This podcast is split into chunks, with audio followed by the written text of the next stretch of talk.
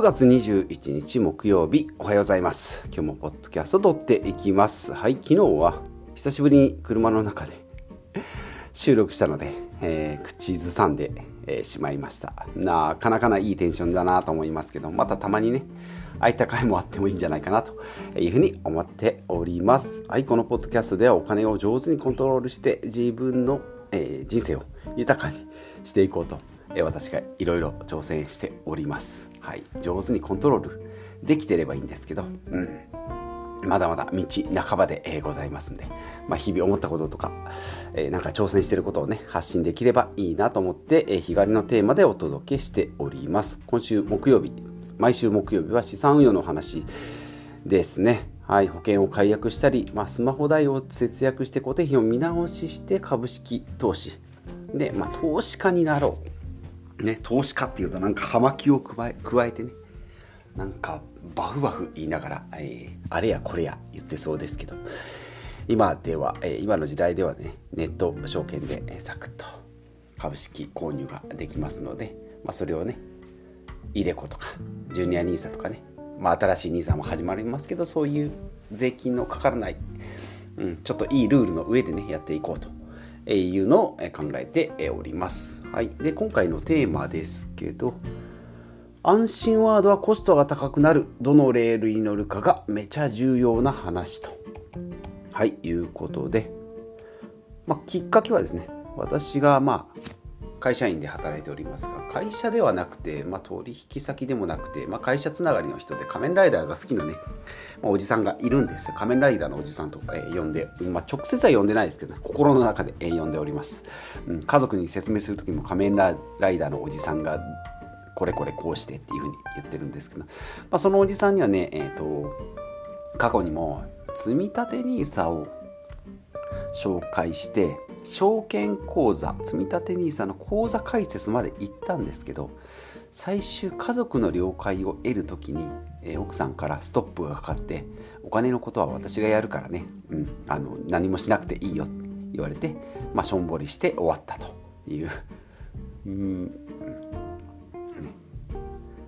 こちらがいいよって言って進めたんですけど、まあ、最終的にはねまあ、そのご家族の判断方向性なので、まあ、こちらが口出しすることでもないしいい悪いを判断することでもないんですまあ過去にねそういうまあいいなと思ったものをものを紹介したので、まあ、それはそれで良かったんですけどで今回ね昨日かちょうどそのおじさんがどうやら、まあ、その投資の話をね、まあ、昔からしてるのでそのおじさんも興味がある。でもやってない。できてない。でもお金が管理は奥さんがしてるからまあそれはしょうがないんですけどその人が住友銀行のね外貨預金の金利が5%になったぞっていうのがニュースになってた。日経新聞かなんかでニュースになっててね。5%なんか1年固定だっけな。なんか金利が5%、うん、で日本円でも、ね、100万円持っててもね金利なんて何パーセント ?1000 分の1だっけな？0.0001ぐらいパーセントですけどアメリカだとねまあ、利上げが利上げがっていうニュースもありますんで、アメリカ、まあ、外貨預金って言ってもこれドルですね。ドルの金利が5%になりましたよ。絶対儲かるじゃん。100万預け取ったら1年で5万円増えるんでしょというのが来たので、うんと思って、そのニュース自体は知らないんですけど、うん、ドル建てとかね、外貨建ての、まあ、保険だとかね、うんまあ、投資っていうのは、もう、あの、まあ、為替リスクはもうもちろん株式投資でもあるんですけど、為替の、えーと、手数料か。変更にね円をドルにドルを円にっていうね。ドル円ドル点とか円円点ですかね、えー、って言葉があるか分かんないですけど要は両替するのにお金がかかりますよって。手数料がね、まあ、それが1%とか、まあ、その程度なんですけどでも1%っていうのはその利利利益を上げていく上でね。めちゃめちゃ、まあ、消費税ぐらいだったら10%でドンって乗っかってくるんですけど。この辺の手数料の 1%2% はねほんと保険もそうですけどどえらいどえらい足かせになりもう利益がほとんど吹っ飛んでしまうぐらいのパーセントになるんですね。うん、っていうのがあったのでまあそこでね、うん、その手数料が高いんじゃないのってざざっとスマホで調べたんですけどいまいちねだかちょっとこう情報を取りきれないそのワードで調べると外貨預金メリットデメリット全部あの、うん、最終的には証券口座とかなんかネット銀行にねつながるような誘導のリンクが貼ってある記事ばっかりなので、まあ、それ向けの記事なので情報がちょっとこう一方的な見え方要は外貨預金を進めるような記事に、えー、最後こう商品紹介に、ね、なっていく流れになってるんでそれじゃあちょっとっていうことで、まあ、家に帰って少し調べてはみたんですけど、まあ、最終的にはうん。やっぱり両替のところですね。の手数料がやっぱり1%近く。往復で、まあ、マックス2%ぐらい、うん、かかる。じゃあ株式投資ね今やって私もやってますけど株式投資はじゃあドルドル交換円交換。えかからないのって言ったらこれはね最終的にはかからないんですよね。合ってると思うんですけどね。でじゃあじゃあ手数料はって言ってねそのうーん。EMAXIS スリムね。全米だとか、えー、全世界とかね。EMAXIS スリム有名な投資信託ですけども、まあ、これだと0.005%以内ですね。2023年の9月8日時点まあ業界で、まあ、最低水準やっぱり0.1%とか、まあ、0.5%でちょっと高いなっていうぐらい、まあ、1%以下っていうのがこの辺のアメリカの投資信託なんで低コストでねできます。これはえ両替のコストもかからないのでこの辺でね円でアメリカの、えー、株式投資全国全世界の株式投資をドルベースで買う、まあ、これには為替のリスクはもちろんあるんです。円安になればとか。円安になれば価値が、えー、買う時、えーと持ってるのであれば円としたら価値が下がるか。円高になれば買う時は有利だけど売る時には、うん、ロスになる、ね、そういう為替リスクはあるけれども両替の手数料はかかりませんよ。ここですね、うん、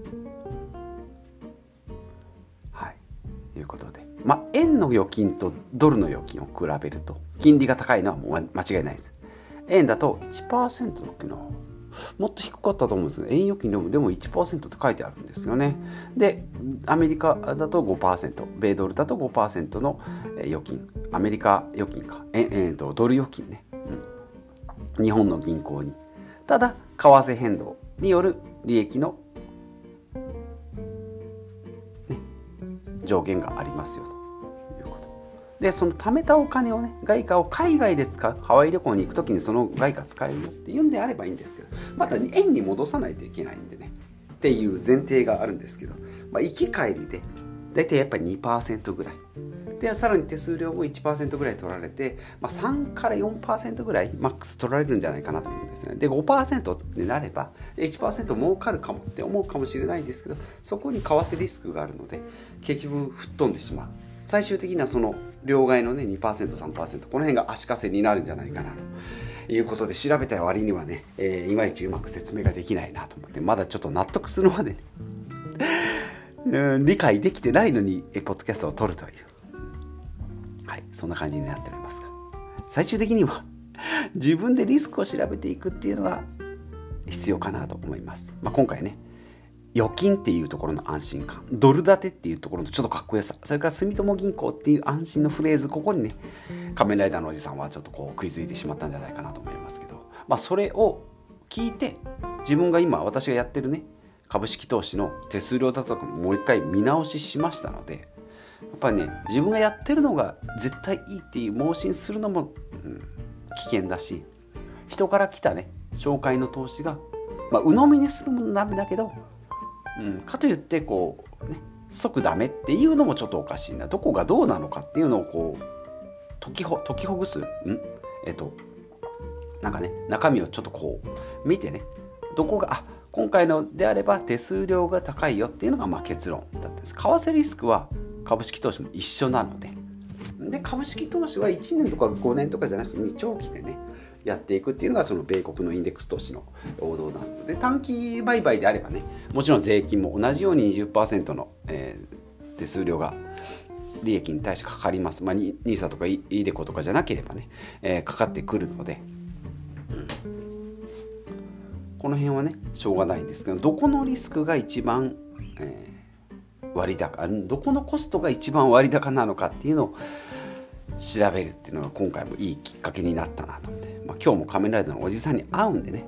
やんわりちょっと説明してみたいなと思います。まあ、とはいえちょっとやっぱりこう上から目線にならないようにね、うん、っていうのとあとはま株式投資はやっぱりリスクが多くて預金は安全っていう思い込みっていうところに、まあ、つけ込んだかどうか分かんないですけど、うん、なので株式投資に興味がない人でも円預金の金利が5%ってなるとんなんだって言ってアンテナが張るんですよね。ね今回は、うん、投資をしたことない人でも刺さるフレーズが外貨預金の5%の金利ですね。うん、じゃあどこが違うのかっていうと円ドルにこう交換する手数料ここがやっぱり一番のネックになってくるんじゃないかなと思います。為替交換為替為替交換に1ドル1円ぐらいですね150円であれば1円でまあ行き帰りなんでね往復でもしかしたら2円ぐらいかかるかもしれない、まあ、ネット銀行楽天だと0.25とかねいろいろ安いかもしれないんですけどそれでもね、うん、行き帰りの手数料、まあ、え半分はねドル、えーと、アメリカで暮らしますよみたいなね。なんかこう早見優的な生活 早見優が言ってるかどうか分かんないけど、はい、そんな生活をしてるのであればまたそういうね外貨預金っていう、うん、リスクヘッジの仕方もあるんじゃないかなと思うんですけど。まあほぼほぼほぼほぼほぼっていうかまあ、ね、勝手に決めつけちゃってますけど円で生活している人にとってはちょっと手数料が高いんじゃないかなというのが今回の答えとなっております。はい、まだまだね、うまくちょっと説明ができたらいいんですけどね、まあ、この辺も勉強しながら、えー、今やってる株式投資が本当に合ってるかどうかね、うん、ここここ3年、5年ぐらいでね、えー、ようやく本格的に始めてきたので、結果的にはすごいこう、円円安にもなり株高にもなりっていう二重三重のメリ、うんまあ、恩恵というか、うん、を受けて、え、資産は、増えてはいるんですけどそれがたまたまなのか本当はこのレールがね今回のタイトルでありますけど、レール、え、がたまたま良かったのかっていうところですね。だからどのレールに乗るかっていうのが、まあ、めちゃめちゃ重要な話ということで自分がねどういうレールに乗ってるかっていうのをもう一回確認するためにも他の投資商品を比較してみるっていうのがいいんじゃないかなというふうになんか最後まとまったような感じになりました。はい、安心ワードはコストが高くなる。どのレールに乗るかがめっちゃ重要な話ということで、はい、皆さんも投資しっかり勉強してですね、コツコツ増やしていきたいなと思って、増やしていきましょう。ということで、今日も最後までお聴きいただきましてありがとうございます。家だと大体こんな感じのテンションになります。はい、ということでまた次回お会いしましょう。